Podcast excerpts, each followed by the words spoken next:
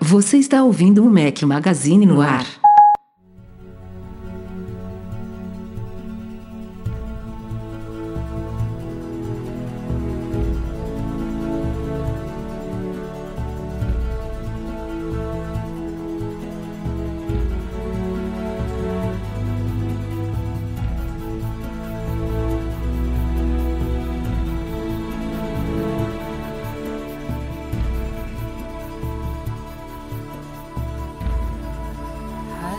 Fala galera do Mac Magazine, bem-vindos ao Mac Magazine no ar número 153. Hoje ao som do mestre das trilhas sonoras Hans Zimmer, uma sugestão do Gabriel William. Valeu, Gabriel. Bom dia, boa tarde e boa noite a todos. Estou aqui, Rafael Fishman, com meu companheiro recém-operado que vai falar pouco hoje, o gordinho Breno Masi. E aí, Brenão? Fala galera, tudo bom? Tô praticamente 100% e já já volto a falar pra cacete. Batendo ponto aqui mesmo se recuperando. E aí, Eduardo Marques também, beleza, Edu? E aí, beleza? É bom, é bom que hoje, como sempre, sobra mais tempo aí pra eu e o Rafa podermos falar. Valeu, boa dupla, obrigado. Você tá com algum problema, Eduardo? Que eu tô com uma afta na boca.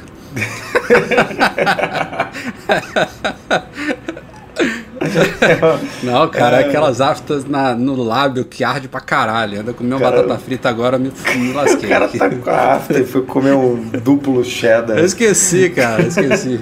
Bom, sem mais delongas, vamos aos temas da semana que tem muita coisa pra gente falar hoje.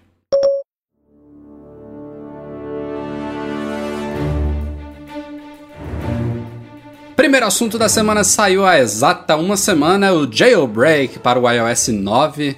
É, acho que os jailbreaks hoje em dia estão saindo cada vez mais rápido. Eles, acho que a velocidade dos caras conseguirem fazer jailbreak é inversamente proporcional ao número de usuários interessados por ele, né? Claro, tem uma grande parcela de pessoas aí que praticamente não consegue usar o iPhone sem jailbreak, acho que é outro mundo. E realmente, para quem está acostumado com os tweaks, com os mods, com essa liberdade que o jailbreak dá, sem falar nos pirateiros de plantão, né? Que a gente conhece vocês, vocês estão aí, eu sei. Mas enfim, tem gente aí que realmente não vive sem. E para esses é muito bem-vinda a chegada do jailbreak. Para quem não tem interesse no jailbreak, também é bem-vindo, porque desde as primeiras versões do iOS, esses hackers que trabalham nessas soluções ajudam a tornar o sistema mais seguro. A gente sempre falou isso aqui. É, o jailbreak só é possível através de brechas de segurança que a Apple sempre corrige uma ou duas versões depois que o jailbreak é liberado, quando ela estuda o que, eles exploraram, ela torna o iOS mais seguro mesmo para quem não usa o jailbreak.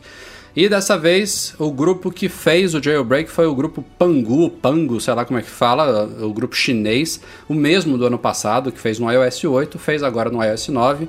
É um jailbreak untethered, que é aquele jailbreak definitivo, né? Hoje em dia a gente nem fala mais de jailbreak tethered, né? Era uma coisa do passado, né, Breno? Que eh, os uhum. últimos jailbreaks, acho que de todas as últimas versões, é, todos foram untethered. Eu acho que a última, eu acho que a última é, foi a do, do 7, iOS 7, que você não podia é, desligar ele. É.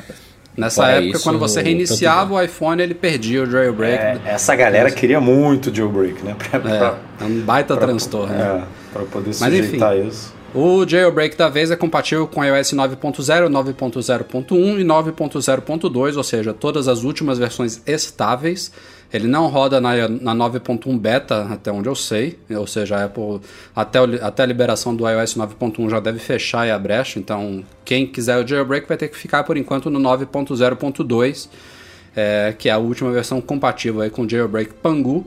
Ele também, assim como do ano passado, ele está disponível inicialmente só para Windows, já teve updates aí corrigindo falhas e tal, os tweaks e todos os mods lá estão sendo atualizados aos pouquinhos, mas eu não ouvi muito comentário assim de gente com problemas e tal, parece que a base já, já pegaram do ano passado, que já estava bem redondinha, e aí é só questão de tempo mesmo para tudo ficar bacana aí para quem tem interesse nisso. Eu, como sempre, Desde o meu primeiro iPhone eu nunca fiz jailbreak para uso pessoal, claro. Já fiz jailbreak, já testei como é, já ajudei outras pessoas a fazer, mas para o meu pessoal É, apesar de conhecer alguns dos benefícios, eu prefiro ficar redondinho mesmo na versão estável, oficial, sem, sem preocupações de não poder atualizar o iOS quando sai uma versão nova e tudo mais. É, parece que essa ferramenta que eles fizeram, eles usam uma brecha de segurança no álbum de fotos que até no processo, quando você vai fazer o jailbreak para ele, ele te pede acesso às suas fotos. E daí tá o primeiro risco. A partir do momento que você dá o acesso às fotos, quem disse que ele não tá fazendo um backup de tudo isso e mandando pro cloud? Daqui a pouco vai ter um monte de artista aí, algumas pessoas perdendo é suas fotos, caindo suas fotos na rede. Então, toma um pouquinho de cuidado antes de fazer. É, antigamente ele já foi muito mais útil do que é hoje. O iOS evoluiu bastante. Eu, desde que virei desenvolvedor oficial, é, parei de usar. Então, não critico também as pessoas que usam, porque tem um monte de coisa lá interessante. Um, uma das coisas legais que tem Tweak agora é ativar o Fake Force Touch para 3D Touch, desculpa, o Force Touch é do, do Apple Watch, né? O 3D Touch para devices mais antigos, como o 5S e o 6. E o 5 também funciona. Então, cara, só toma cuidado. Lembra que uma vez você, uh, fazendo jailbreak, você deixa seu uh, aparelho com as portas abertas, de verdade. Então ele fica mais vulnerável e pode acontecer algumas coisas. Então, pensa bem antes de fazer. É, isso que você falou é que é, é interessante, né? Porque o, a Apple lança um monte de recurso bacana, novo, para os novos iPhones. Por exemplo, o 3D Touch que você comentou, que não é óbvio que não funciona do mesmo jeito, porque isso envolve hardware, mas dá para fizeram uma gambiarra lá que tem como você acessar esses atalhos em alguns aplicativos. Tem a coisa do AI Siri que funciona é, que no, no 6S e no 6S Plus funciona mesmo sem estar ligado à energia e tem tweet lá para é, tweak para fazer isso funcionar em iPhones mais antigos. Óbvio, gasta mais bateria, tem isso tudo, mas é, funciona. Então tem, tem essa liberdade aí que todo ano que vem. tarefa do iPad também. É, exatamente. Então tem, tem assim, todo ano que a Apple implementa coisas legais, o jailbreak se torna legal de novo para essas pessoas que não querem trocar para o telefone novo e querem utilizar de alguma forma esses recursos. Mas eu estou na, na onda aí do Rafa, que é cada vez menos utilizada, cada vez menos necessário, porque a Apple está é, tá conseguindo trazer muita novidade bacana que a gente já via antigamente no, na comunidade jailbreak para o sistema novo. Então, tem a coisa do, da segurança, é, de funcionar tudo numa boa, sem você precisar né, ficar mexendo em um monte de coisa. Então, o aparelhinho nativamente ali, para os leigos principalmente, é, é, vai que vai que é uma beleza.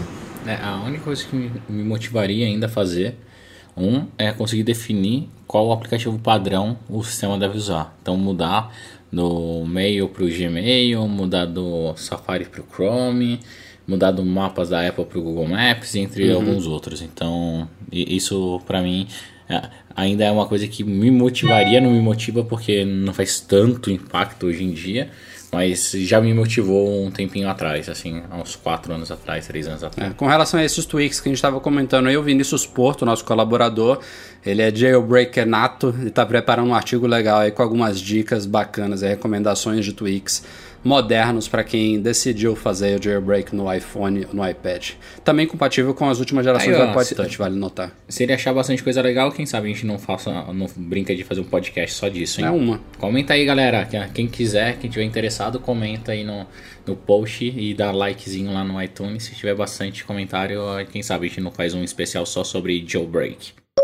Todo ano a Apple segue um cronograma de lei, né? A gente sabe lá que em comecinho de junho, meados de junho, tem a Worldwide Developers Conference, que é a WWDC, o evento anual de desenvolvedores da Apple, onde ela apresenta as novas versões dos sistemas operacionais dela, o iOS e o OS 10. Agora também temos o tvOS e o watchOS, são os quatro agora sistemas operacionais, mas os dois principais, o iOS e o OS 10, eles entram em beta em junho e saem de beta dois, três meses depois, e é o tempo que não só a Apple usa para polir o sistema, né, fazer algumas modificações e recursos em interface e corrigir todos os bugs, todos entre aspas, né, boa parte dos bugs. Como também ela dá esse tempo para desenvolvedores de aplicativos atualizarem os seus apps, fazerem eles funcionarem direitinho nas novas versões, até que o sistema é lançado oficialmente para todos os usuários. Até lá, as pessoas possam usar sem grandes problemas, sem grandes é, preocupações de compatibilidade. Mas eu tô falando isso porque é estranho a própria Apple atrasar um update desse. Foi o que ela fez com toda a Switch iWork dela. A Switch iWork está disponível tanto para iOS quanto para OS 10 quanto no iCloud.com, esse último o menos afetado por essas novidades em sistemas operacionais, mas o Pages, Numbers e Keynote eles ficaram meio que largados aí por alguns meses e foram só alguns dias atrás atualizados aí, e aí a Apple realmente atualizou tudo de vez, novas versões para iOS, para OS 10 e até no iCloud também teve uma ótima atualização. Pela primeira vez os aplicativos, os web apps lá saíram da fase beta no iCloud.com. É, e as novidades foram boas, não, assim, no, a suíte não ficou perfeita ainda. Eu estava comentando com o Edu que teve um, um recurso que a gente esperava muito que aparentemente não veio ainda, que é a possibilidade de você abrir nos aplicativos nativos documentos compartilhados. Quando você compartilha uma planilha, por exemplo, no Numbers do Mac com outra pessoa, essa pessoa só pode visualizar no iCloud.com. Não dá para você abrir isso no Numbers para Mac também. Uma coisa meio estranha, mas ainda parece que parece que está faltando, apesar de que teve, vieram sim com ótimas novidades, os, os aplicativos estão realmente mais bacanas agora.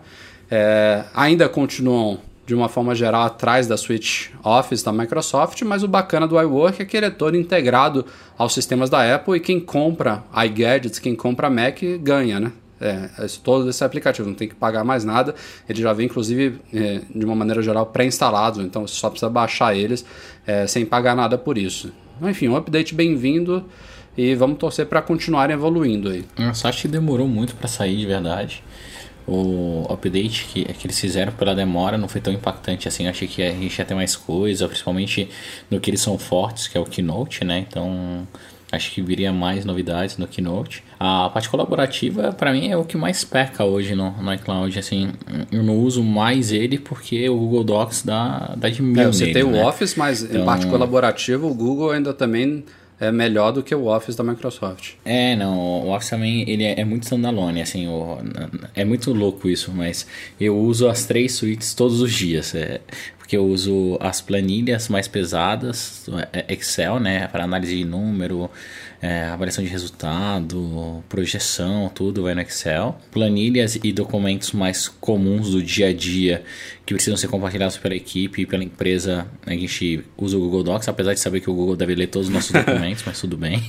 é, é mais ágil ali. E para apresentações, daí é o Keynote. Então ah, eu convivo com as três plataformas todos os dias da minha vida.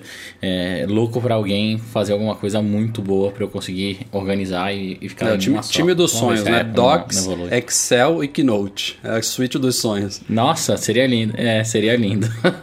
Daí, posso falar a heresia que vai doer Diga. tudo? Feito pelo Google. Daí ia ficar perfeito. Por quê? Que... que de todos que de todos os três, eu acho que quem faz melhor software é o Google. É, legal que roda tudo Hoje na web, né? Ser... Multiplataforma. É, é, serviço ele faz mais legal, entendeu? Imagina se fosse um, um Keynote 100% na web, bonitão.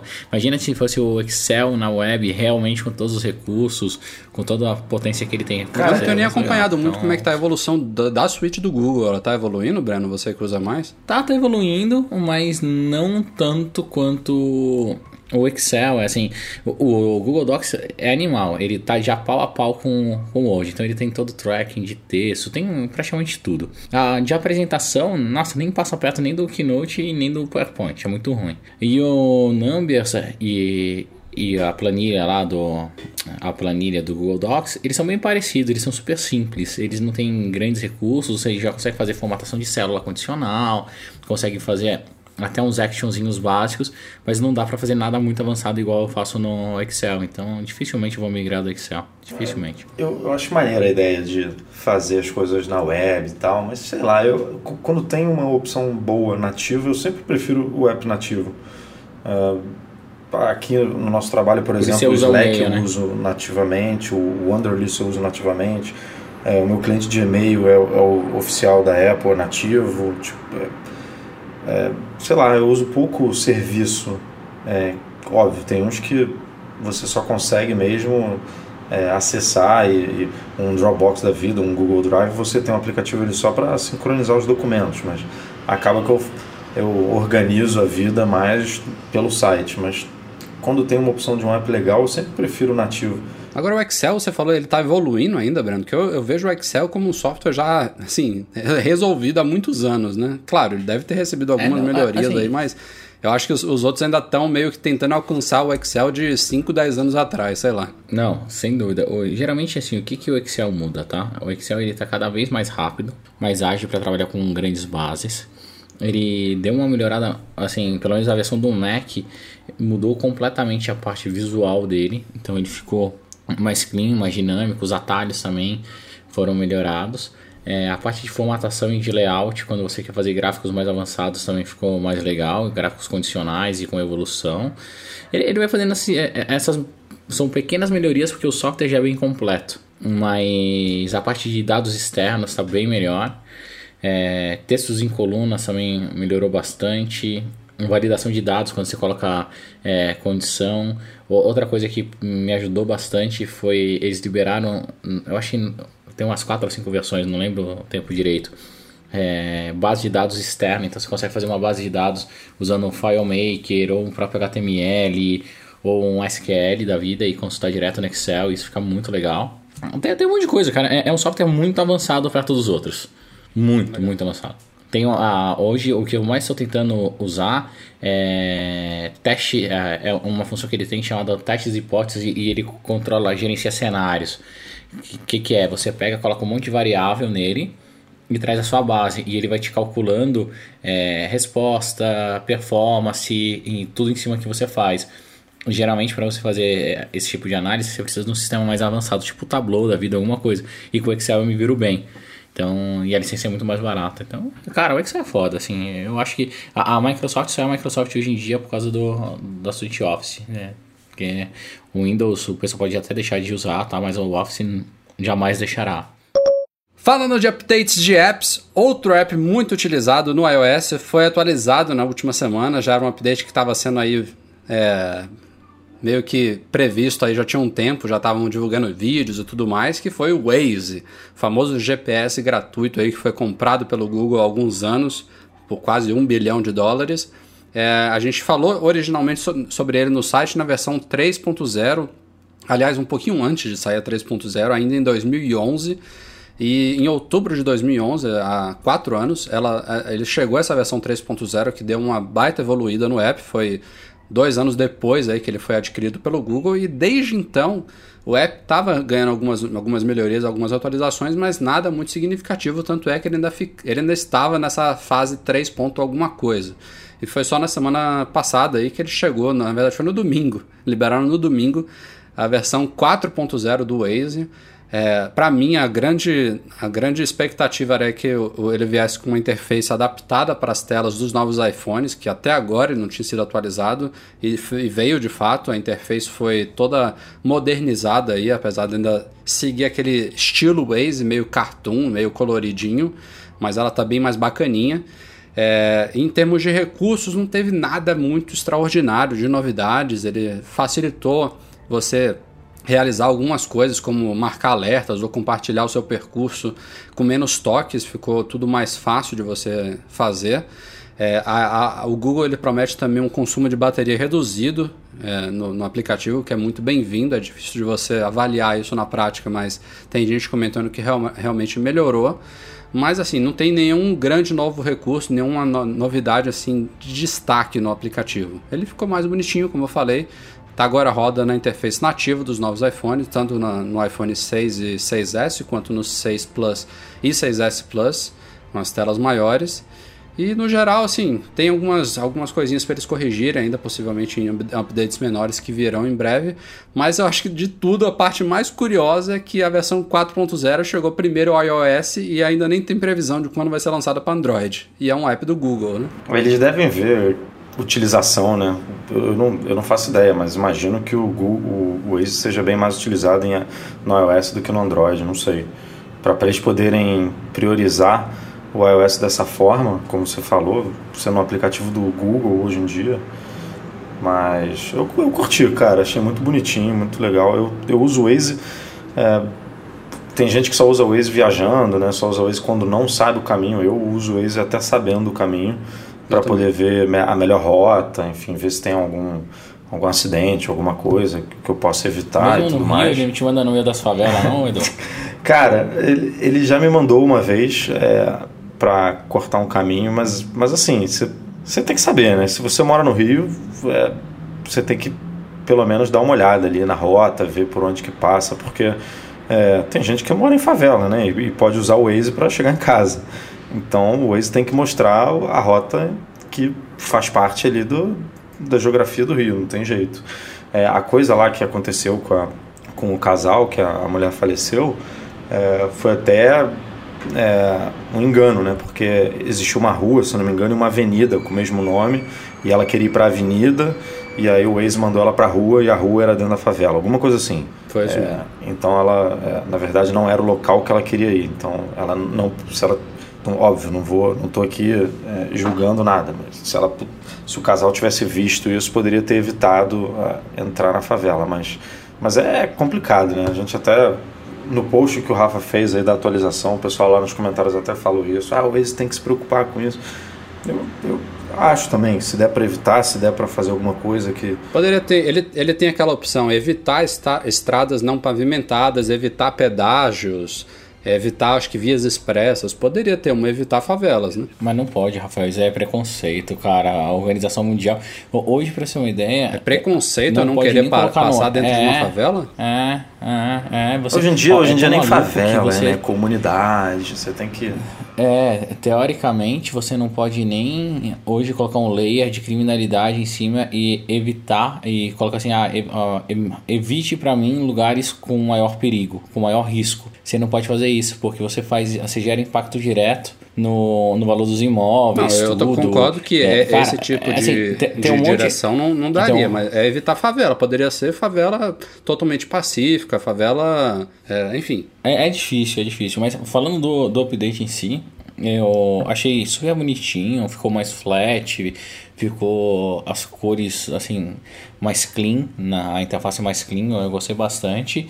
A única coisa que eu achei engraçado é que pouco mudou, mas para algumas pessoas é, eles ti- tiveram um pouco de dificuldade para usar. Minha mãe mesmo me ligou falando: Amor, onde, eu coloco agora o endereço? Eu tô no Waze aqui, não sei onde coloco o endereço. Porque ele mudou, né? Você tem que encostar na barrinha agora. Antigamente tinha um sinalzinho de mais. Então, para algumas pessoas, a usabilidade não ficou tão clara assim. Então, vai ser um negócio que gente- é legal a gente acompanhar a evolução do produto para ver se eles voltam atrás com algumas coisas, se ele deixa mais claro como que ele vai se comportar daqui É, para tem, frente. tem, tem algumas, algumas arestinhas para parar mesmo. O velocímetro, por exemplo, ele usa uma fonte nada a ver com o resto da interface. É, bizarro Aliás, isso, né? Aliás, pra que um velocímetro no Waze, né? Eu tenho no meu carro, cara.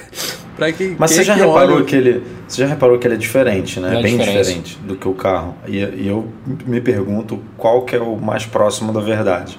Porque. Eu não acho que é muito diferente, não. Às vezes que eu tô em Cara, velocidade constante, ele tá mais ou menos a mesma coisa. Claro, o meu, uma variação. O meu, o meu fica aí uns 8 km de diferença. Ah, não, o meu não tem essa Que- diferença, não. que é o é, né, é o que você pode fazer você tomar uma multa ou não, dependendo do, do radar e tudo. Então, eu já, já reparei isso, mas eu não sei dizer se o GPS é mais confiável do que o velocímetro do carro.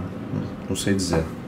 Para mim, o que mais falta hoje em todos os, os produtos de GPS, e eu tenho um, amigos que trabalham no Waze, tenho traba- ah, amigos que trabalham no Google Maps, eu já pedi várias vezes, é um, um GPS que você joga em multipontos que você tem que fazer no dia, e ele organiza para você a rota mais rápida, fazendo que você ah, pare nos pontos. Né? Você coloca assim, ah, o meu ponto de origem é tal, o meu ponto de destino é tal, só que entre eles eu tenho que passar nesses 10 lugares, e ele pega e prepara a rota para você. o- Seria uma excelente ferramenta de logística. Pra 10 lugares realmente não dá, mas pra um dá, né? No Waze.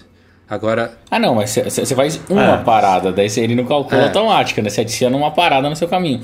O que eu queria é, é uma. Pensa como se fosse uma ferramenta eu de acho que o. Tom Tom faz isso, viu, Breno? Tenho quase certeza. Não faz, cara, porque ele não calcula, ele coloca na ordem que você adiciona. Ah, você Entendeu? quer, quer que ele vá na ordem Sacou? melhor, independente. É, porra! Caralho, ele sabe tudo, velho. Ele sabe o trânsito, ele sabe o que, que as pessoas estão Caralho. andando ou não. Ele, ele sabe fazer a Entendi. melhor rota. Isso aí pra mim eu acho que é uma funcionalidade super legal, pouco explorada ainda. Que deve ser complexo pra caramba pra Verdade. fazer, mas fica aí a dica. Saiu o novo hardware da Apple, a iFixit tem que botar as mãos em cima e abrir o hardware todo, mostrar as entranhas pra gente. E não foi diferente com os novos, os novos iMacs e os novos acessórios aí que a gente falou no podcast passado. No caso do iMac até fizeram uma baita confusão aí, que logo no dia seguinte aí que o, o iMac foi lançado, eles publicaram o teardown deles lá. Eu mesmo fiz o artigo, eu e vários sites, achando que era o modelo com tela retina. E só três dias depois eles, eles publicaram a desmontagem montagem do modelo com tela, tela retina e deixaram claro que na verdade aquele era o modelo de 21 polegadas e meia que tinha sido atualizado sem tela retina. Para é que bizarro. fazer o teardown dessa máquina? Né? Para que? E se você abre lá até agora, ele tem uma... Gerar, gerar visita, cara. Não, e, e o bizarro é que até agora lá no meio do teardown do modelo sem tela retina, tem uma hora que eles falam a tela de alta resolução é da LG. Tipo, porra eu sei que era uma tela de boa resolução, antes mesmo de ser retina, mas não, não fala isso num, num teardown do iMac que acabou de ser atualizado com tela retina, né? Eu não tive nem dúvida de que era o modelo com tela retina, mas enfim. Corrigimos lá no site, publicamos um novo artigo. E, aliás, para piorar ainda a situação, a Apple não mudou o modelo da máquina, continua sendo A1418, tanto o modelo com tela retina quanto sem, só mudou lá um número chamado EMC, que eu não sei o que, que é exatamente. E por dentro também a máquina, tirando a tela em si, é, um cabinho lá que transfere a banda da tela para a placa lógica e tudo mais. De resto, pouquíssimas novidades, aliás, diria quase nada de novidade. Inclusive o modelo que eles pegaram é aquele polêmico com HD de 5400 RPM que a gente tinha comentado aqui.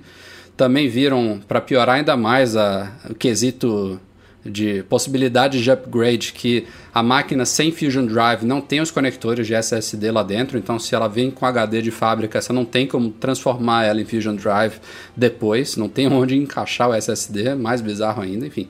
Não é à toa que a iFixit deu para o iMac uma nota apenas 1 de 10 no quesito reparabilidade. A máquina já é difícil de abrir, né? Que você tem que tirar pela frente, lá pelo display, tem adesivo ali que você perde, tem cola, e lá dentro também você não tem muito o que fazer. A RAM soldada nesses modelos menores, a RAM só não é soldada no de 27 polegadas, enfim. Uma máquina que tinha tudo para ser animal. Aliás, se você compra ela com a configuração top, é uma, uma, uma máquina muito boa, máquina de respeito, mas assim, a Apple limita ela de um jeito completamente desnecessário para um desktop. É como pegar um MacBook com todas as limitações que você tem de fazer um laptop fininho e botar num desktop é, de uma tela animal de 20 que que é, Sabe o que é mais bizarro? Isso, a gente até fez um post dos... É, agora a Apple está bem mais aberta né, do que antes. Então, quando lança um produto, tem executivo dando entrevista e tudo. E a gente até cobriu né, essa entrevista que eles falam sobre o teclado, o mouse, o trackpad e os novos iMacs.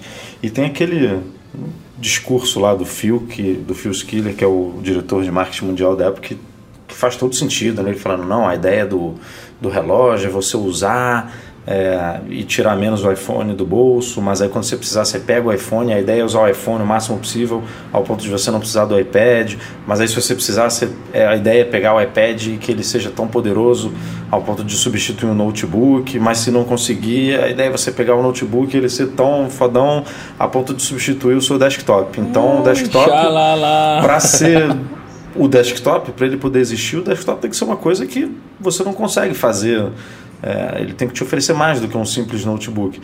E, e essa máquina que a gente está vendo, o que ela oferece mais que o notebook é simplesmente uma tela maior, porque ela é até um retrocesso né, comparado com o notebook.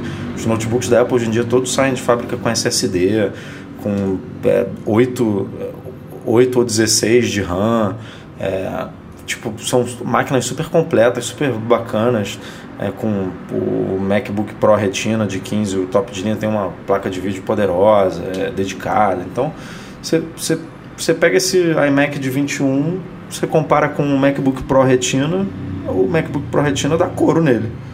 É, e vai contra todo esse, esse discurso do filme. Então, óbvio, se você pegar o de 27 topo de linha lá, é, ele é uma puta de uma máquina que tem um milhão de diferenciais, mas não faz sentido né, oferecer um, o iMac de 21 retina, topo de linha, uma, no final das contas, isso é uma máquina pior do que um notebook. Uhum. não tem muito o que falar mesmo, isso é um fato, não uhum. tem nem questão de opinião nesse caso, é, um, é triste. É, enfim, a iFixit também abriu todos os novos acessórios mágicos da Apple aí, todos eles colados, não usam parafusos, aquela, de novo, obsessão da Apple por design deixa a coisa é, prejudica totalmente a questão de reparabilidade. Para você abrir os produtos, você inevitavelmente vai prejudicar ali a forma como ele é montado originalmente ao, de fábrica. Ao menos se tiver na garantia, se, se der problema, você deve ganhar um novo, né? É, tipo, tem não, que ser, né? Porque nem, não tem muito como consertar. É. É, o que eu achei curioso é a, a, as capacidades das baterias dele. No, no caso do teclado, tem uma, a menor bateria de todas está no teclado, no Magic Keyboard, tem 793 mAh. Assim, as baterias no, no, geral são bem similares às que a gente encontra dentro dos iGadgets, mas elas têm formatos um pouquinho diferentes para adaptar aí dentro do acessório. Então, 793 mAh no caso do teclado. No mouse, ela é uma bateria um pouco mais rechonchudinho assim, já que o mouse é gordinho, né? Já, já vai para 1986 mAh, ou seja, é maior do que a do iPhone 6 e do 6S. E não assim. tem uma tela, né? para consumir e não tem uma tudo. tela. e no trackpad, Magic Trackpad 2, maior ainda, vai para 2024 mAh, é um pouquinho maior do que a do mouse, mas num formato totalmente diferente. No Magic Trackpad eles também tem o Taptic Engine lá. Ó, falei direitinho na primeira vez. Ó, porra. É, é, bem maior, claro, o, o, trackpad em si é bem maior do que o dos notebooks, né? E o, o, o motorzinho lá dentro que faz ele vibrar e dá a sensação de clique também é bem grande, mas a estrutura é basicamente a mesma, o princípio é o mesmo. E assim, nada de muito diferente no, no, nos acessórios, como esperado. É, no caso do mouse, ridículo também, a gente já tinha falado aqui a, a porta Lightning embaixo, prejudicando de novo. A Apple querendo manter o design do produto clean e impede que você use o mouse enquanto ele está sendo recarregado. Por mais rápido que seja essa recarga, cagada. É, cara, uhum. cagada. O teclado permite você usar.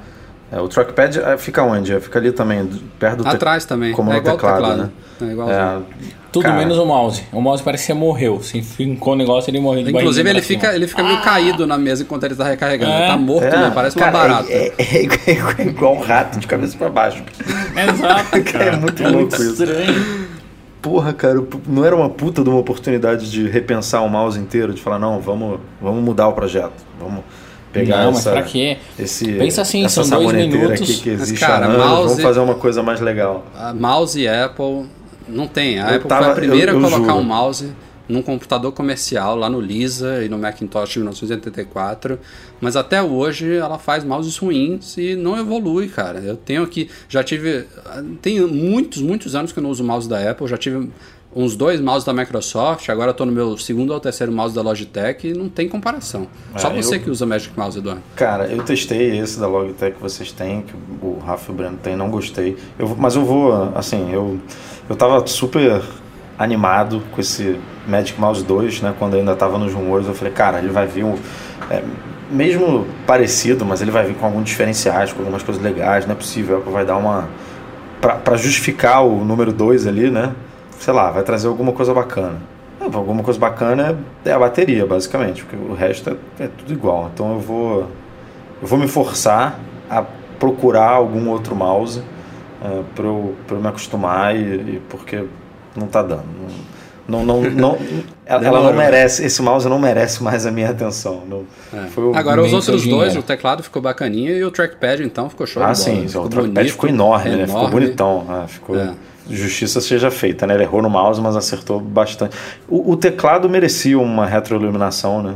Algo ah, que... é verdade. Isso foi uma é. falha bizarra. Claro, Algo... ia, ela teria que botar uma bateria bem maior lá dentro, né? Porque a iluminação ia prejudicar a autonomia. Sim, mas, mas aí você fazer. pode. É, você, e, e aquilo, no, no, pior cenário, você pode usar ele plugado na, Sim, no, claro. no fio. É, ninguém usa o teclado a 3 metros de distância, né? Do, é, usa, verdade. Usa com uma Apple TV, é, com iPad, talvez, né? Um pouquinho mais uhum. longo, mas, mas no iMac ali ou até num, num notebook que você use fechado com uma tela, tá tudo ali muito próximo. Então, besteira, merecia. Merecia uma iluminaçãozinha ali. Quem sabe daqui a uns oito anos. A Apple está promovendo bastante o 3D Touch, que é a grande novidade, é a novidade mais visível dos novos iPhones, que é a pressão na tela, né? Uma novidade que combina tanto hardware quanto software. E ela fez uma coisa bastante inusitada, aparentemente, por enquanto, só em duas lojas dela. A Apple tem mais de 400 no mundo, uma em São Francisco e uma em Nova York. Ela instalou umas mesas diferentonas, de, dessas que a gente está acostumado nas lojas, né? As mesas das lojas são todas de madeira. Ela colocou duas, uh, duas mesas, não, uma mesa em cada uma dessas lojas, duas mesas então diferentes é, com uma, uma lateral toda espelhada e em cima uma espécie de um iPadão, né, uma tela sensível ao toque com seis iPhones 6S meio que grudados sobre ela, deitados sobre ela. E aí você pode interagir lá com aqueles peixinhos, super divertido. E você vê o efeito da água meio que uma, fazendo uma ondulação aí sobre a mesa embaixo. Então, é assim, mais uma vez meio que promovendo aí a questão da pressão dos iPhones de uma forma diferente, mas firula, né? Firula. É. Fala, fala, trambolhão fala, loja. Exatamente. Fala o que, que você colocou no post, né? Um, trambolho pra, pra nada, assim, pra, sei lá, não justifica, né? Vamos Imagina quantos negros não vão entrar lá só pra ver a mesa, clicar. Apesar da Apple não precisar de chamariz, né? Porque a loja em si já, já atrai as pessoas, mas sempre é motivo. É. Não, o pessoal, teve um cara, um ou dois caras vieram falar: ah, não, tá vendo, você tá falando que é inútil, mas vocês estão aí falando. Porra, claro que a gente tá falando, né? O Mac Magazine, a gente vai ignorar uma coisa que a Apple fez? A gente não vai, né? Mas, assim, é realmente é, uma é, firula. Isso, definitivamente não vai sair veículos que não cobrem o mundo Apple. Tipo, é. Não, não é uma novidade que, que é vai dinheiro, é, chamar a atenção da mídia em geral. É. Enfim, só para constar mesmo. Seguindo em frente. Como a gente falou no comecinho, o Breno tá ainda se recuperando aí de uma mini operaçãozinha que fez. Não prefiro descansar agora, mas eu vou tocar aqui o resto do podcast com o meu companheiro Eduardo. E uma coisa inédita, passada... né? O, o, Breno desistindo de falar. Tipo, o Breno que, querendo descansar nós, um pouco.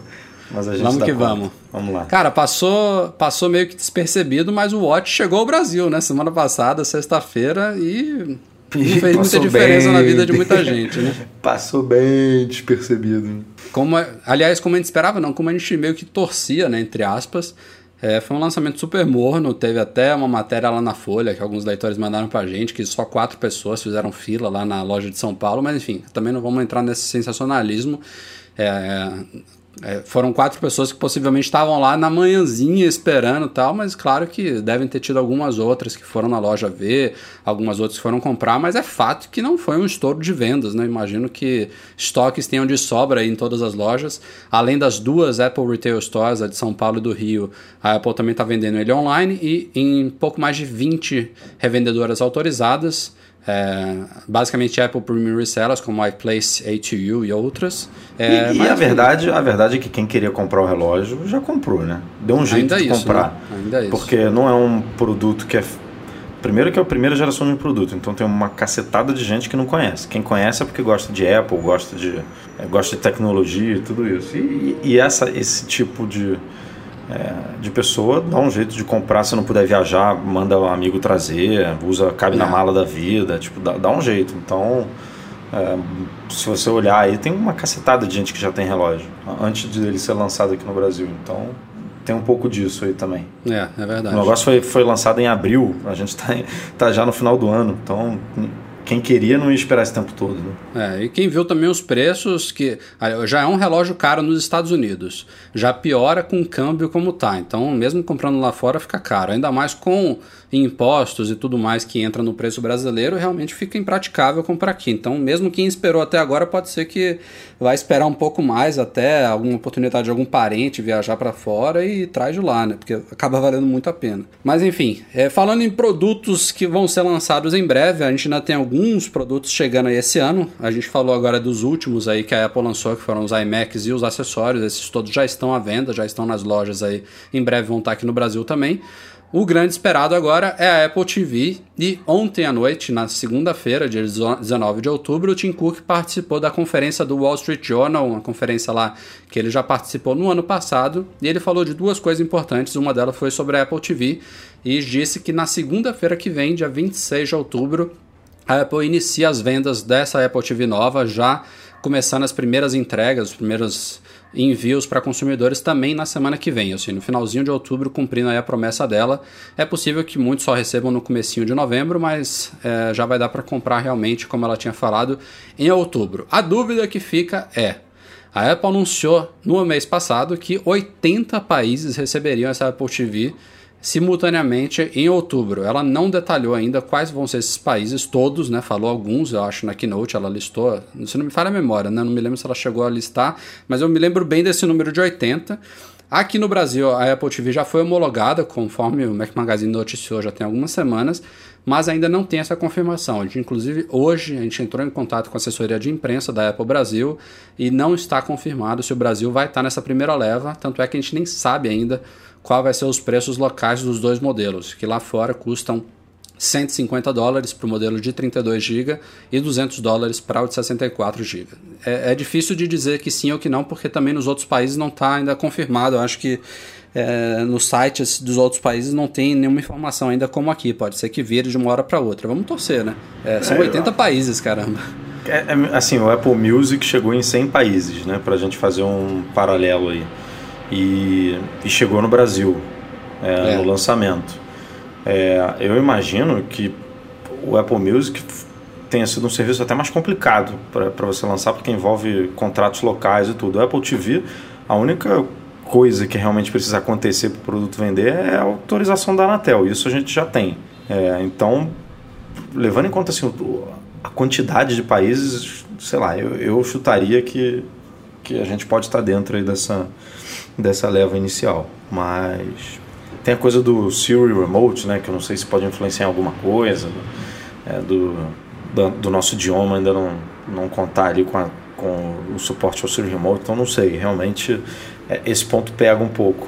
Mas é. eu, se eu tivesse que botar grana, se eu tivesse que apostar, eu chutaria que chega na semana que vem. Agora, só lembrando que os preços não vão ser nada convidativos, assim como todos os últimos preços daqui.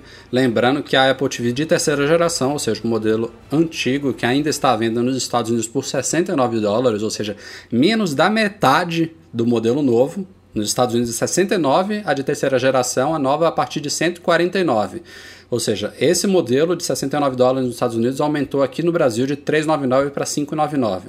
Então, se, se ele está por 599 e ele custa menos da metade lá nos Estados Unidos, eu ia falar que não espere a nova por menos de mil, mas eu diria no mínimo 1.200, se não é. for mais o modelo de, é, de, de 32 GB. Pode ser 1199, 1299, por aí eu acho que chega o primeiro e o outro não vou nem considerar assim, porque é, realmente eu acho que. É, acho que tem até uma, tem até uma pergunta aqui. Eu vou, eu vou, vou mudar aqui um pouquinho o cronograma. Tem uma perguntinha que eu separei aqui para o final do podcast do Daniel Lisboa, nosso ouvinte aí.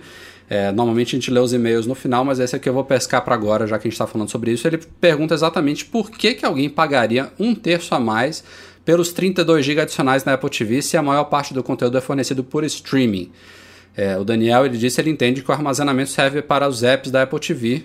E, é claro, sim, serve para os apps, serve para os jogos, serve também para armazenamento de conteúdo local, de cache e tudo mais, mas realmente, assim, eu achei estranho a Apple oferecer esses dois modelos. Inclusive o 9 to 5 Mac, que é um site que raramente erra, raramente erra nos rumores, né? Eles falaram que, assim, alguns dias antes do evento, que a Apple não ofereceria de jeito nenhum dois modelos. Que a dúvida era se teria é, 64 ou 32 GB na versão de 149 dólares, mas que não haveria uma segunda versão com capacidade diferente, foi exatamente o que a Apple fez. Eu não estou cogitando pegar o de 64 para mim, ainda mais com o dólar como tá, esses 50 dólares fazem uma baita diferença aí. Claro, é. deve ter, devem ter usuários que fazem uso hard aí, que vão instalar trocentos apps, trocentos jogos e tudo mais, que vai fazer uma diferença, mas eu acho que, pô. Pô, é mas é, é, é, realmente um produto muito focado em streaming, né, de conteúdo. Tipo, ah, por mais que, sei lá, é, o, cheguem aplicativos como Plex, como outros. É, outros é, reprodutores de vídeo que permitam que você use, que você assista outros, outros formatos de vídeo que não lá o que estejam à, à venda e, e que estejam disponíveis em Netflix da vida ou na iTunes Store. Você não vai armazenar isso na Apple TV, né? Você vai fazer o, o streaming ou do seu computador ou do, ou do seu iPad, iPhone, é, ou até da, da nuvem. Eu também não vejo muito cenário que você entupa aí 64 GB de, de espaço de armazenamento com esse produto. Também não entendi muito bem essa. É, como é um produto novo, o sistema operacional é novo, a própria App Store dele é totalmente nova, eu acho que ainda vai levar um tempo para a gente entender isso e talvez é, compreender melhor o porquê da Apple ter decidido realmente oferecer esses dois modelos. Mas Agora, a priori curioso, eu. A, a, Apple TV que a gente está aqui discutindo, que não sabe muito bem é, como, que, como entupir, como encher o espaço de armazenamento o, o mínimo é 32 e iPhone a gente saindo aí com 16. Pois é. iPhone é. que a gente sabe que a gente enche rapidinho, né? Ridículo, ridículo. Bom, o segundo assunto importante, assim, eles trataram, essa entrevista com o Tim Cook tratou de vários assuntos, mas a, a segunda parte de destaque foi sobre o Apple Music. Foi a, foi a segunda vez, se eu não me engano, que a Apple divulgou números oficiais sobre o Apple Music, a primeira depois que terminaram os períodos trial de todo mundo que se cadastrou lá no lançamento do serviço. E o número me surpreendeu positivamente. Eu esperava bem menos que isso. O Tim Cook falou que o Apple Music já tem agora 6 milhões e meio de assinantes pagos Outros 8 milhões e meio estão no período trial gratuito, ou seja, tem 15 milhões de usuários ativos agora. Se você comparar com o Spotify, a Apple ainda está bem atrás. O Spotify anunciou recentemente que tem mais de 20 milhões de, de assinantes pagos, ou seja, 20 contra 6,5, mas o Spotify está aí há 9 anos, né? O Apple Music está há 4 meses no ar. E a, a, tendência é continuar crescendo diante de toda a integração aí que ele tem, diante do, de todo o trabalho que certamente a Apple está fazendo para corrigir todas as reclamações que vieram desde o lançamento dele. Mas assim, pô, já é um número, eu fiz umas continhas rápidas lá em termos, considerando uma média aí do que os usuários pagam é, mensalmente, porque os preços variam em todos os países e tudo mais, mas de faturamento bruto já é um negócio hoje chegando a 800 milhões de dólares anuais para a Apple. É uma, não é uma brincadeira boa já, hein? É, não, não é hobby, né? não é, não é. é a Apple veio é, com tudo aí, viu? É, vai. Não é fácil roubar é, durante o período lá de testes, três meses, que obviamente ninguém pagando nada, é, é, é moleza roubar usuários de outros serviços, mas agora a guerra ficou boa, né? Agora a gente vai ver aí quem, quem consegue. A Apple tem muito dinheiro em caixa, né? tem muitos recursos aí para poder bancar o Apple Music por muito tempo, caso ele não tenha um desempenho muito bom. Então, isso, independentemente do resultado dele prático, que você a sua conta pequena aí já, já mostrou que mesmo com esse nível de, de, de assinantes, ele, já dá uma grana violenta. É, a Apple tem muita lenha para queimar para melhorar né, o serviço até ele realmente é, engrenar. Então, é, é uma boa aposta. Assim. Ele vai ter sucesso no futuro, resta saber se esse futuro é é, a curto prazo ou a longo prazo. Acho que vai dar certo. Eu também acredito que vai. É, é difícil dizer se esse número está dentro, dentro, acima ou abaixo das expectativas. Né? Quem olha de fora quer comparar com o Spotify já acha que a Apple está fracassando, que está bem abaixo das expectativas dela, mas é difícil você dizer o certo. Né? Não sei o quão pé no chão são os caras lá em relação a isso. É, e, e até lembra, a gente até comentou em algum post na época do lançamento do Apple Music que eu não lembro qual era a fonte, mas que dizia que os planos da Apple eram ter, era ter 100 milhões. Isso não foi confirmado, né? A Apple não falou isso. Então, é, esse número, não dá para também pegar esse número e comparar com 100 milhões e, e achar que a Apple está abaixo do, do que ela estimou, porque a gente não sabe se realmente esse é o número que ela está trabalhando. Né? Então, e ela já está também usando os, os, poderes lá de influência dela para tentar acabar com o modelo é, de propaganda né, nesse serviço de streaming, que é uma, uma das opções oferecidas pelo Spotify. É, ela quer, ela acha que os artistas merecem ser remunerados por todos os usuários, ou seja, ela é contra esse modelo gratuito apoiado por propaganda que o Spotify e outros serviços oferecem ainda. Então ela está meio que fazendo um lobby para que acabe com isso e todos sigam o modelo do Apple Music e o Spotify Premium, que é equivalente. Vamos ver. Demorou alguns meses, mas a Apple finalmente oficializou internamente em todos os sistemas aí das assistências técnicas autorizadas, os centros de serviço autorizados Apple. É um sistema chamado GSX, que é o sistema usado pelas assistências aí. Agora tem todas as orientações lá dentro, é, isso mundialmente, inclusive Brasil, claro, é, de fazer trocas de telas de MacBooks Pro é, tanto com, acho que quanto sem tela retina, são MacBooks Pro desde 2011 ou 2012, se não me falha a memória, que apresentaram manchas, que apresentaram telas meio que descascadas e tal. É, parece que é um, é, isso é um defeito no revestimento anti-reflexo desses MacBooks Pro. E já era um problema que vinha sido reportado aí já tinha um certo tempo. A gente mesmo cobriu isso no começo do ano no site.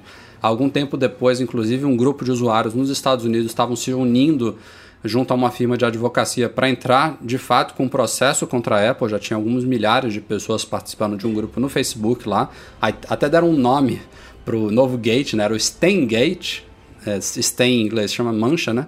Era o Stengate dos MacBooks Pro, mas enfim, a Apple ela não oficialmente já estava atendendo alguns consumidores que iam atrás disso aí, já estava fazendo trocas das telas afetadas e agora já realmente virou uma coisa oficial e padronizada. Ela indica lá no, GS, no GSX quais os modelos afetados, qual o procedimento que deve ser feito e a troca é feita de fato sem custo para o consumidor, inclusive se a máquina já está fora da garantia. Se não me engano, até três anos depois da data original da compra, ou seja, dois anos a mais do que o normal da garantia ela vai fazer essa troca sem custo nenhum. Inclusive, quem é, por acaso teve esse problema e trocou e teve custo numa assistência técnica, se eles cobraram pela peça, a gente recomenda que entre em contato com o suporte da Apple, né, com o Apple Care aqui no Brasil, é, dê detalhes sobre o caso, porque é bem comum né, nesses casos a Apple reembolsar o cliente. Então, se você gastou com esse problema, agora que ele está oficializado, que a troca é feita sem custo e você gastou, você pode receber seu dinheiro de volta. Vale a pena ir atrás disso. Isso aí, foi um pega para capar há pouco tempo isso aí, né? Tinha até uns comentários lá no site, a galera, ah, trocou o meu, o meu não trocou eu tive que pagar, eu não. Bom, agora está regularizado aí. Quem pagou corre atrás da grana, esperou a Apple tomar uma atitude, a atitude está tomada, então agora é resolver. Antes da gente entrar nos e-mails, novidades de Mac Magazine, começando com a MM Store, a gente anunciou há alguns dias algumas novidades da fabricante Belkin, que é muito queridinha de muitos de vocês, inclusive deste que vos fala. São três produtos novos, né, Edu? Quais são? Diga aí pra galera. Cara, um deles é um, um cabo micro USB USB que tem um adaptador Lightning. Então, na verdade, é como se você tivesse um cabo USB que tem duas pontas. Ou micro USB, que serve para um milhão de smartphones e tablets e, é, e acessórios do mercado, tipo bateria externa, é, caixinha de som Bluetooth. Então, você, você tem um cabo que funciona basicamente para todos os acessórios e smartphones da Samsung, Motorola, LG e do mundo Android e do outro lado um adaptadorzinho Lightning que serve para iPhone, para iPad, para iPod Touch, para iPods mais novos. Então você um canivete suíço aí do, do conector é bem bacana de ter. Você bota ali na bolsa, na mochila e se precisar recarregar ou sincronizar alguma coisa, é, ele funciona muito bem. É MFI que segue todos os padrões de qualidade da Apple, é, faz parte do programa, então é bem bacana. Tá com preço de tá com preço de cabo, o preço que você pagaria num cabo USB Lightning, é, tá até mais barato do que o preço USB oficial da Apple. O, e a qualidade dos cabos da, da Belkin é reconhecidamente superior, é, inclusive aos originais da Apple. Eu, eu agora eu peguei um, um daquele trançado que a gente vende na loja e a partir de agora só vou ter ele. Quando, quando os meus da Apple forem acabando, eu vou pegando novos desse da Belkin trançado e um desse aí para poder é, carregar os meus outros acessórios aqui que usam micro USB. Vale muito a pena. Segundo produto dos três? O segundo é um dock. É, bem bacana também, que tem diversas cores. A gente começou vendendo a cor roxa, mas em breve a gente vai adicionar aí as outras cores à, à loja. É, é, é, é, da linha desse cabo trançado que eu comentei, é Mixit, é, é o nome do produto. E é um, é, um, é um dock Lightning bem bonito, bem bacana. Custa aí metade, menos da metade do que o que a Apple está pedindo no dela.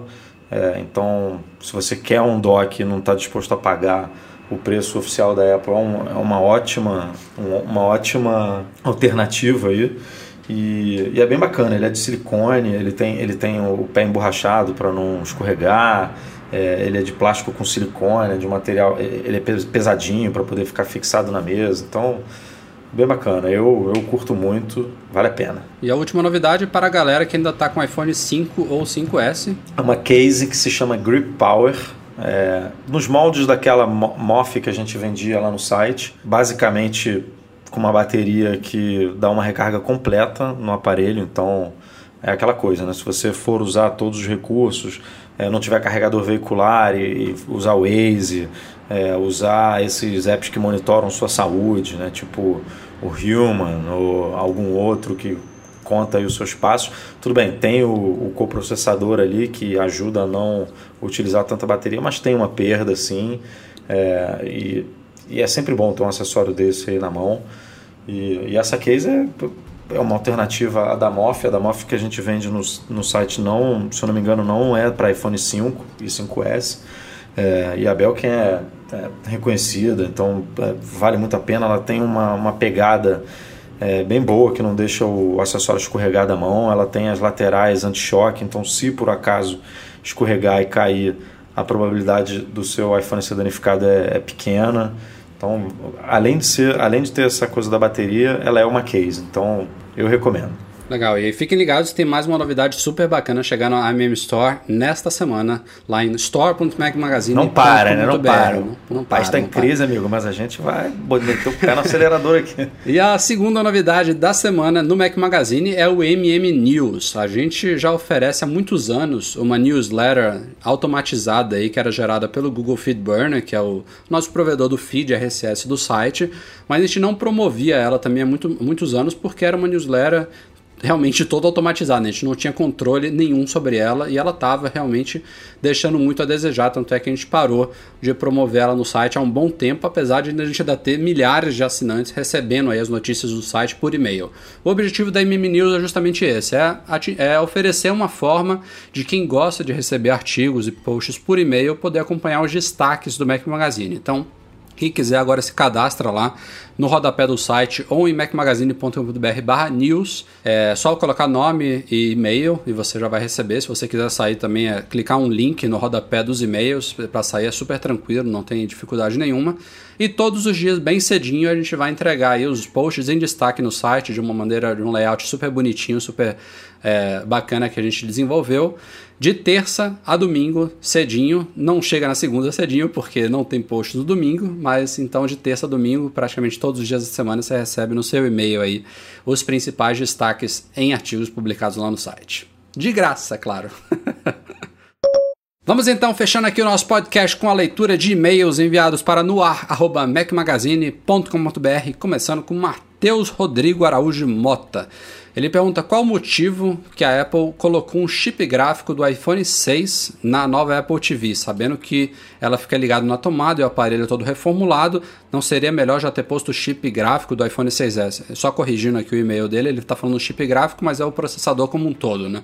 Ele está se referenciando ao fato de que a nova Apple TV vem com chip A8 e não o A9 dos últimos iPhones. E aí o Matheus, inclusive, pergunta se teria sido um suposto acordo feito com a Microsoft para a Apple TV não vir tão agressiva e talvez prejudicar a venda de consoles. E eles, em troca, ofereceriam um suporte melhor e totalmente novo aos apps ofertados por ela no iPad grandão. Enfim, essa, essa teoria de, de conspiração é. a gente não vai entrar, Matheus. Eu acho que não tem absolutamente nada a ver. É, eu, assim, vou deixar o Edu falar daqui a pouco, mas assim, não é porque existe um processador mais evoluído que o produto mereceria ele. A gente está vendo aí nos vídeos que a Apple TV está rodando lindamente nesse novo processador A8, como a gente falou. É, e você mesmo citou no seu e-mail, Matheus, ela ligada na tomada, ela tende a explorar ainda mais o, o, a capacidade do chip A8 do que era é explorado nos iPhones 6 e 6 Plus. Não só o fato de estar na tomada, mas de também estar numa caixinha mais espaçosa, né, com mais ventilação e tudo mais. Então, eu acho que é, isso não vai ser problema para ninguém. Eu acho que isso não é algo, é algo, que a gente tem que se preocupar.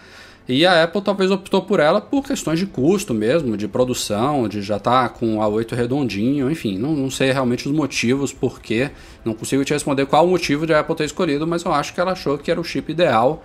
E, e na minha visão vai ser um chip que vai dar para o gasto muito bem. Se você pensar que a atual, que já é um produto bacana de se usar, usa um chip A5, Imagina. É, Você é tem alguma aí. opinião diferente, Não, Edu? Exatamente, por aí. A coisa da, de ligar na tomada faz toda a diferença. O clock que ela deve rodar deve ser altíssimo comparado com o iPhone 6. Ela deve ter um, um esquema ali de dissipar calor de uma forma um pouquinho melhor do que os iPhones. Então, e a coisa do custo também. Se você botasse o, o A9 ali, provavelmente encareceria o produto. A gente sabe que isso seria repassado para o consumidor, porque sempre é. é então, se ela julgou que vai ter um é, desempenho é, bom cara, por gente... 3, 4 anos, 2 é. anos, enfim, eu não sei se é um produto que vai ser atualizado anualmente. A Apple TV, essa Não- Apple TV. não deve ser. É, não, não teria porquê, né? Mas talvez dois, três anos é, seja o suficiente aí para rodar tudo. E lá nos laboratórios é fato que eles testaram com a 7, com a 8 e com a 9. E talvez o A9, pro que ela oferece, né? Inclusive rodando apps e jogos, talvez o benefício tenha sido muito pequeno, né? Eu, assim, já vi, a gente já viu aí vários testes de demos e tá muito fluida a coisa. Tá, Vamos eu, ver.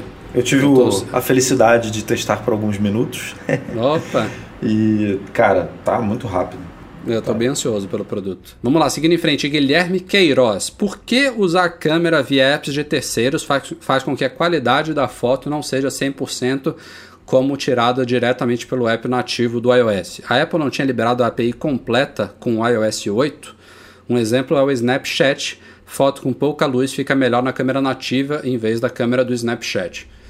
Eu acho que eles não liberaram todas as APIs, não, né, Edu? Melhorou sim, mas acho que até, por exemplo, o recurso de HDR eu nunca vi em outro app que não fosse o nativo. Cara, agora você me pegou. Eu não sei se todos são liberados mesmo, não. Mas isso, eu- eu- isso influencia tanto assim na foto? É, tirando a coisa da em baixa iluminação, por exemplo, ou numa. É, isso eu achei estranho esse comentário, É. mas eu, eu sou meio traumatizado com as limitações que a Apple tinha nas versões anteriores do iOS, que hoje em dia eu prefiro realmente tirar todas as minhas fotos com o app nativo e depois eu importo, uso por qualquer outro app. Você mesmo, você, quando a gente está no MM Tour, você sempre inventa de tirar direto É. pelo Instagram. É, eu gosto de tirar. enchendo, com- Você fica enchendo o saco. né? Você sabe disso. É. Eu tiro pelo app nativo e depois eu posto no, no, no Instagram. Mas assim, eu, eu realmente eu me lembro isso que o Guilherme está falando, que a Apple liberou novas APIs. Eu acho que inclusive esse flash frontal dos novos iPhones, ela citou que teria uma API, né? Para desenvolvedores. É, não- que era uma das últimas Não novidades. vejo sentido em não ter. É, mas em condições normais, é, pelo que ele falou, ele, ele usou o Snapchat como exemplo de baixa luminosidade, mas tudo bem, aí pode ser até que por conta de recursos como o Flash, como a, HDR, que, que você também comentou, faça alguma diferença em, né, em fotos estouradas, como ele, com, sei lá, o céu tá, tá muito branco. E, agora, normalmente não era para reparar essa diferença toda. Fiquei até meio encucado aí com isso. É, depois eu vou fazer uns testes por aqui. Seguindo, Thiago Mendes. Teclado. Gostaria de entender quando ele aprende uma coisa que eu digito e como faço para tirar uma coisa que digitei errado e ele aprendeu. Existe algum documento da Apple sobre isso? Ah, isso do teclado virtual do iOS, né? Ele está se referenciando. Tem um Que, recurso... que deve ser o mesmo do S10, não? Deve ser a mesma. Deve, tudo deve ir para o mesmo lugar, não? É, é possível que sim. É, tem um recurso de você redefinir todo né, o dicionário. Você vai em ajustes, geral, é, lá embaixo em redefinir. A gente sempre fala que redefinir ajuste de rede, redefinir todos os ajustes, mas tem uma opção ali que é redefinir dicionário do teclado, que ele justamente ele apaga todas essas personalizações que você fez no seu teclado. Então, se você tiver com muitos problemas, você pode dar um redefinir ali e ele vai reaprender do zero. Mas tem alguma tela que você pode verificar, acessar todas as palavras que você cadastrou e modificar manualmente? Não, acho que não, né? É, Ou tem? nu- nunca vi isso também. Vou, vou dar até uma pesquisada. Porque você tem como, pelo menos no S10, você tem como incorporar algumas palavras, né? Pro, É, mandar aprender e tal. é, né? mandar o sistema aprender e tal. Isso deveria ir para alguma base de dados, no iCloud, eu imagino, porque deve sincronizar aí com iOS e OS 10. Então, a gente vai dar uma pesquisada nisso aqui. Vamos lá, penúltimo e-mail, Renato Coelho. São duas perguntas. A primeira, acho o volume do speaker do Apple Watch muito baixo, até difícil de escutar uma ligação nele, mesmo no máximo. O volume é assim mesmo ou será um defeito? É assim mesmo. é, é baixinho mesmo. Eu sou meio surdo e, e acho o volume numa boa, assim. É, óbvio, Não, não, não vou é- ficar fazendo ligação. Eu não tenho como dizer ao hora. certo se o dele tá com algum defeito, né? Pode ser que esteja, mas eu acho realmente bem baixinho. Eu, Para fazer por, ligação só quando tá no ambiente silencioso. por incrível que pareça, eu uso muito isso, porque eu, eu tô com a minha filha no colo, tô brincando aqui com ela, sei lá, dando jantar, alguma coisa assim. E aí minha mãe me liga, ou a minha esposa me liga, eu atendo direto nele, o celular tá, tá no quarto, eu atendo por ele e falo por ele. É, isso acontece direto, assim, e falo numa boa, óbvio, eu tô em casa, né? É um ambiente É, controlado. é nesses não tô- ambientes mesmo Apesar de ser usar. barulhento aqui em casa, você vê o, o ônibus passando aqui na esquina, mas eu tô em casa com janela fechada, então não posso dizer a mesma coisa na rua. Nunca testei assim no meio do trânsito. É, eu acho que é, é uma, é uma coisa do hardware do, do Apple Watch que deve melhorar bem na segunda geração. Um speaker um pouco mais potentezinho aí.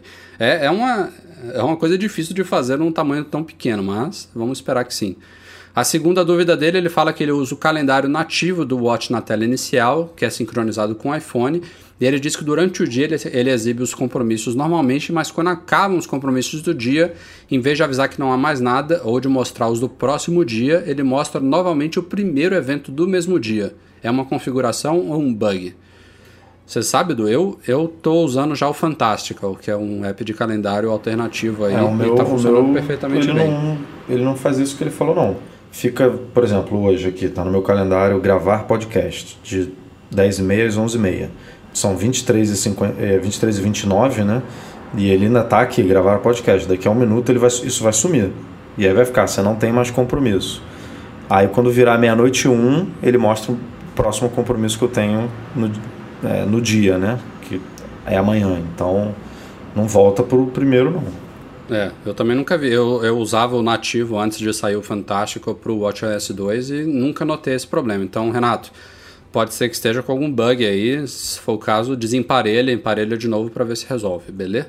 Bom, o último e-mail, na verdade, não é uma pergunta. O Felipe Gomes ele dá uma dica aqui. A gente falou sobre o modo de pouca energia, como é difícil de acessar ele para ativar e desativar. E o Felipe Gomes deu uma dica boa que isso pode ser feito pela Siri.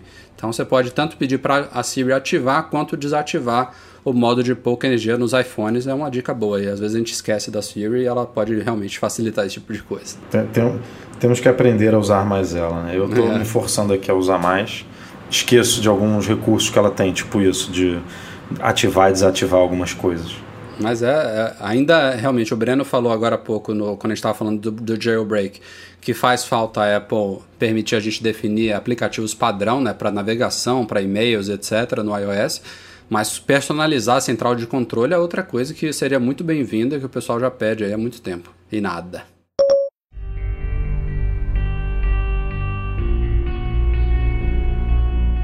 Bom, galera, vamos ficando por aqui. Este foi o podcast número 153. Valeu, Breno, apesar de você não estar aqui para se, se despedir. Melhoras para você, Edu. Até semana que vem. Valeu. Valeu, é. Breno tem que se cuidar aí, tá, tá se recuperando. No podcast que vem ele volta com tudo, falando pra caceta, não deixando a gente comentar. E é isso aí. Vamos que vamos. É semana que vem tem Apple TV, tem novidade. Vocês fiquem ligados aí no site. É, o nosso mais sincero agradecimento, como sempre, a todos que nos apoiam lá no Patreon, nossos mais de 220 patrões. Valeu, galera. E também o nosso parabéns ao editor deste podcast, o Eduardo Garcia. Valeu, Edu. A vocês, o nosso um abraço e até semana que vem. Valeu pela audiência. Tchau, tchau.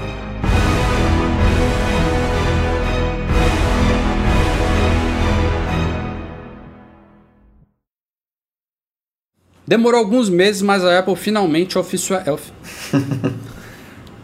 eu não sei porque eu fico rindo essas porra. É normal errar, né? Porra.